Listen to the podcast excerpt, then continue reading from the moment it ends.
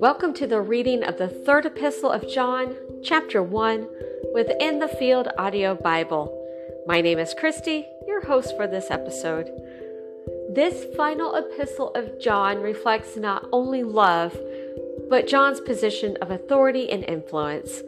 He recognizes Gaius as a faithful believer in the truth to people he knows and those he does not.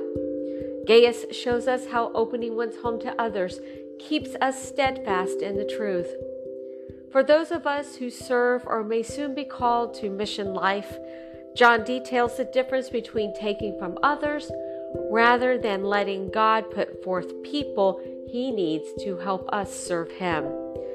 And in this epistle, God used Gaius to support the mission of helping others so they could spread the gospel. I hope you have found your quiet place and enjoy this reading of the third epistle of John, chapter 1.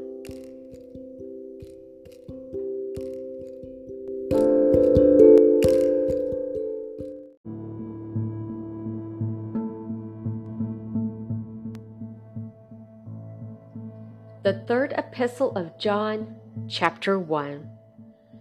I, the elder, am writing this letter I am sending it to you, my dear friend Gaius. I love you because of the truth. Dear friend, I know that your spiritual life is going well. I pray that you also may enjoy good health. And I pray that everything else may go well with you. Some believers came to me and told me that you are faithful to the truth. They told me that you continue to live by it. This news gave me great joy. I have no greater joy than to hear that my children are living by the truth. Dear friend, you are faithful in what you are doing for the brothers and sisters. You are faithful even though they are strangers to you. They have told the church about your love. Please help them by sending them on their way in a manner that honors God. They started on their journey to serve Jesus Christ.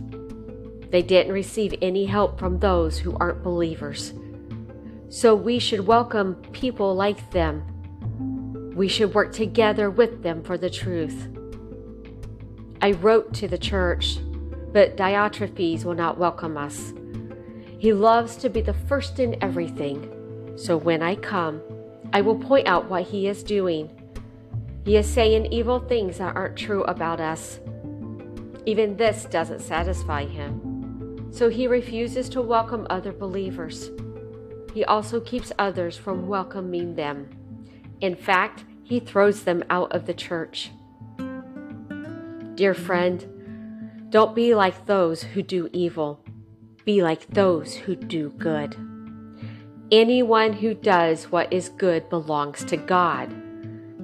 Anyone who does what is evil hasn't really seen or known God. Everyone says good things about Demetrius. He lives in keeping with the truth. We also say good things about him. And you know that what we say is true. I have a lot to write to you, but I don't want to write with pen and ink. I hope I can see you soon. Then we can talk face to face. May you have peace. The friends here send their greetings. Greet each one of the friends there.